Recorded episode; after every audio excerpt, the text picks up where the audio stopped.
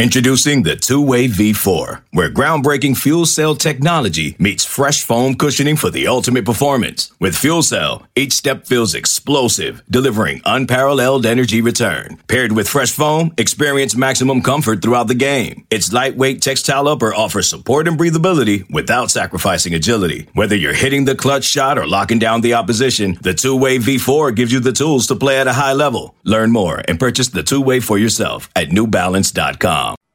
Hello, everybody. Welcome back to another edition of the Auburn Undercover podcast. My name is Nathan King, and we have finally reached an end of this nine day Auburn coaching search. If you've been under a rock, Auburn has hired Boise State head coach Bryan Harsin, um, kind of out of, out of left field a little bit.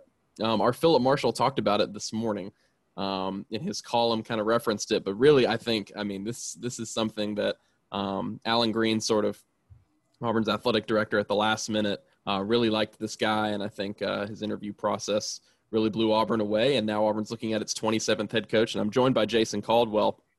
And Jason, um, I mean, you just said it. It's been a crazy day. Um, and what are kind of your initial impressions of this hire for Auburn? It's not a traditional. I mean, this guy doesn't have an SEC background. You know, he's not one of the guys that Auburn was looking at that is a Saban disciple or has any ties to Auburn um, he's just been doing his own thing at his alma mater, Boise State, and having a lot of success. What are your what are your kind of few impressions of, of Bryan Harsin now as Auburn's new head coach? Yeah, I think first of all, I think it's something that that is is a positive when you start talking about. You, start looking at, at you know kind of the hires and the way things have been done. Um, it's kind of been people that had connections and people that we know were assistant coaches or those kind of things I think it was time to to do a little something different. And and and, and Allen Greene and this committee did something different. They did. Uh, this kind of reminds me. We'll see. You never know how it works out. You never know how coaching hires work out, how they're going to go. This reminds me of Urban Meyer to Florida when it happened. Um, same kind of situation. A guy that worked under really good assistants, got his shot to to coach an up and coming program. Urban Meyer was at Utah. Bryan Harsin at Boise State but they worked under really good coaches. You look who Bryan Harsin has worked with, um, you know, as an assistant. You know, he worked with Dan Hawkins, and then he worked with Chris Peterson. I mean, he's worked with guys that built programs and sustained programs at a high level, uh, and carried them on. And, and, and I think, you know, people wonder like, how's he going to recruit at this level? He was in Texas for a couple of years, and so you know, you understand recruiting if you're in Texas. So, to me, just on the outside looking in, I think the biggest thing that jumps out to me is that it was different. Um, and I think to their credit, you know, Allen Greene Jay Gogue, the committee um, did their homework and said, look, we're going to go out and, and, find somebody that we feel like is the right fit. And, you know, I kind of talked about that even back last Monday, the first thing I wrote about it and said, look, the timetable, it, you know, yeah, it'd be great if you got somebody the first two days. The most important thing is getting the right guy. We'll find out if, if Bryan Harsin's the right guy in a couple of years, but I, but on the surface, I, I think it's a good move. I can't I can't necessarily find any downsides to it. I mean, I think there's a lot to like. Um, like you said, on the surface, I mean, 69 and 19 in seven seasons at Boise State, um, four conference championship appearances, three conference championship victories. They won 10 or more games five times, which since 2014, I mean, the, the, the teams that have won 10 games five times since then is you're talking about Ohio State and you're talking about Clemson and Alabama. Obviously, different conferences, but I think Auburn kind of plucked the most consistently successful sitting head coach that they could get right now. And yeah. talking about consistently, um, because Hugh Freeze and Lane Kiffin, guys like that, um, look, great, great coaches, but talking about a bit of a, you know, a bit of firecrackers, whereas Harsin just kind of went to work at his alma mater um, and just won games after games after games after games. Um, Jason, when you are talking about the recruiting a little bit, obviously that's a lot of your forte. What do you think are some big keys for Harsin and his new staff? We'll see how many of his new staffers there are.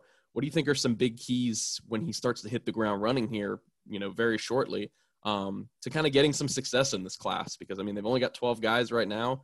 They might have to hit the transfer portal pretty hard. He, he's got a bit of an uphill battle right now. Yeah, I think the, the first key is, is, is, is staff. I think, you know, obviously uh, just being from an area doesn't mean you can't recruit somewhere. Um, you know, you know, people are like, well, you know, you hadn't coached in the South before. Well, Nick Saban hadn't coached really in the South before before he came to LSU. The guy's been okay. He's done an okay job, I would think. Uh, same thing with Urban Meyer um, when he came to Florida. It worked out pretty well. If you can recruit, you can recruit, and and and and putting a staff together, those guys is going to be really important for him. Um, and I think you know who knows what that'll be. I would guess you know there may be a couple of guys that are currently on the staff that might get a look. He's going to be allowed to to, to hire who he wants to, uh, and that's going to be you know you know maybe there's some guys that he might want to take a look at, but there's going to be some new faces. And I, I think one of the things about him that's a little different. Uh, you mentioned Lane Kiffin and you mentioned um, Hugh Freeze. You mentioned some of those guys.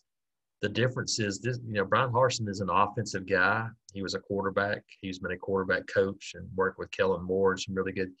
But you look at his teams at Boise State, and they're, they're physical football teams that play defense. And I think that's the difference for him is that he's got a little bit of that old school mentality, a little bit. And I think that that's the part that that kind of fits a little bit more with Auburn is that it's a little bit of that old school mix, but also a guy that has has developed quarterbacks and been an offensive guy. And you start looking at it going, well, what do you got to have? You got to develop quarterbacks and and those position at that position, you got to be really good. And his guys, for the most part, have been good.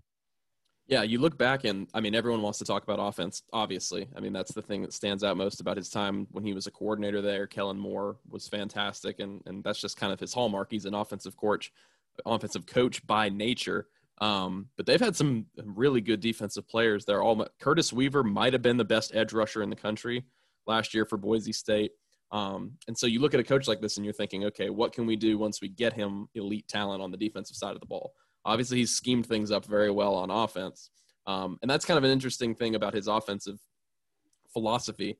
Um, he's going to do some funny stuff. I mean, I think his his base schemes are are impressive, and his players have liked them in the past. Um, but it's interesting to me that you look at what a lot of people are saying about this hire and a lot of people who've covered him in the past and have talked to him in the past and know his offenses is that I mean trick plays.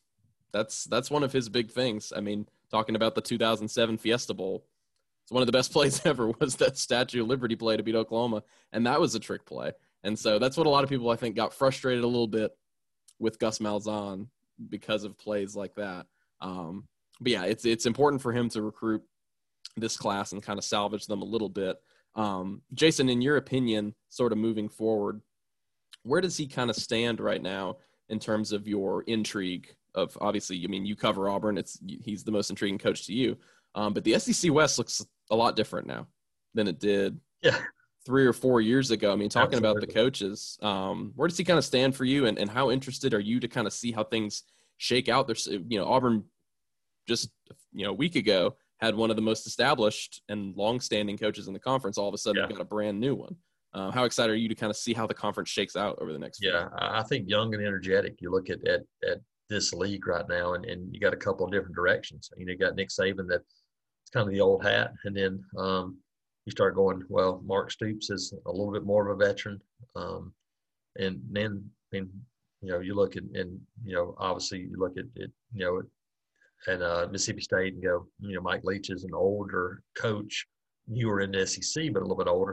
And then Jimbo Fisher, Dan Mullen, those are the old. It's a lot of young guys. There's a lot of young guys in this league right now that that are taking over programs, going to have a chance at, at doing some things. And um, you know, so I, I think the intrigue is there. I, you look at, at people that know football.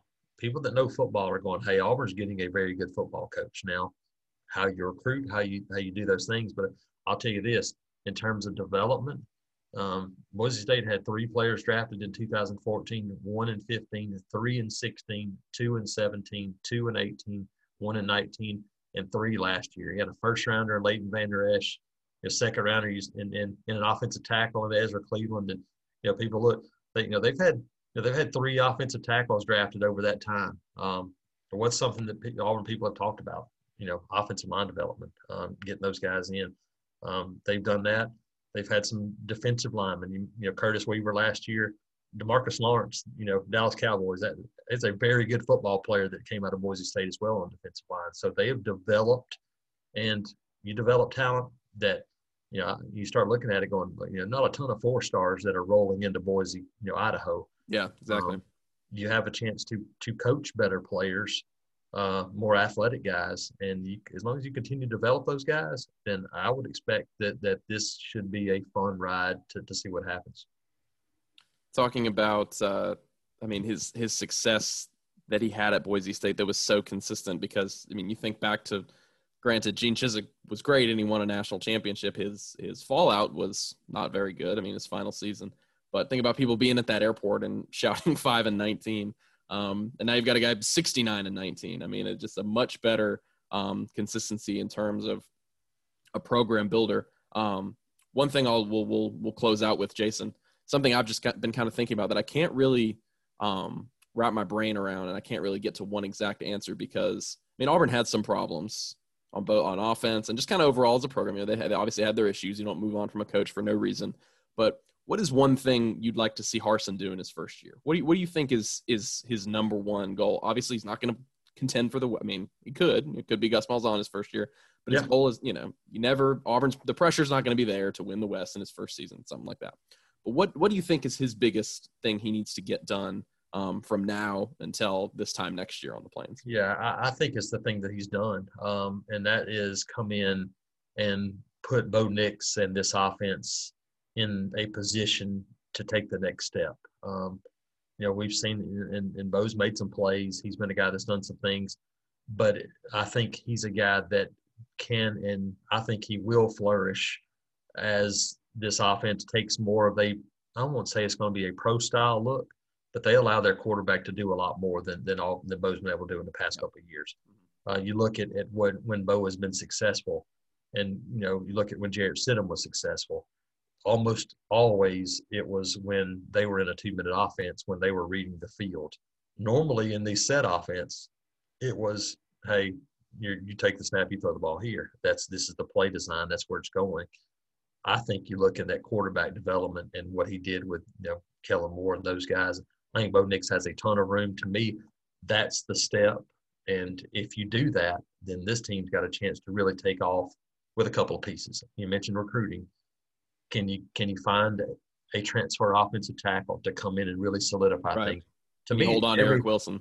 Everything else on the offensive line, only on the offense, you know, can you strengthen that line? Everything else on the offense, if you're Seth Williams, if you're Anthony Schwartz, heck, if you're Eli Stove, even though you, you, you are a senior, you look now and you go, man, this offense could really open things up for me in terms of NFL possibilities. The tight ends, you look at yeah. those guys. Mm.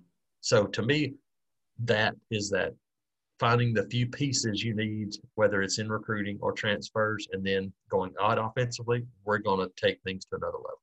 Yeah, exactly. And he's going to have a lot more talent on the offensive side. Not that Boise State didn't have good players, but the SEC talent he's going to be able to start to bring in. Jason, appreciate you taking some time out of your long day um, to hop on here with us on the podcast. We will catch you guys later this week to continue the reaction um, and from Bryan Harsin being Auburn's next head coach. Shout out to Saucer Steve on Twitter. He was excited for us to record, so he told me to give him a shout out. So got to shout him out here at the end of the podcast. Um, thank you guys for listening. Please go rate um, and subscribe on Apple Podcasts wherever you guys catch us. Um, we appreciate you guys tuning in, and we will see you guys later.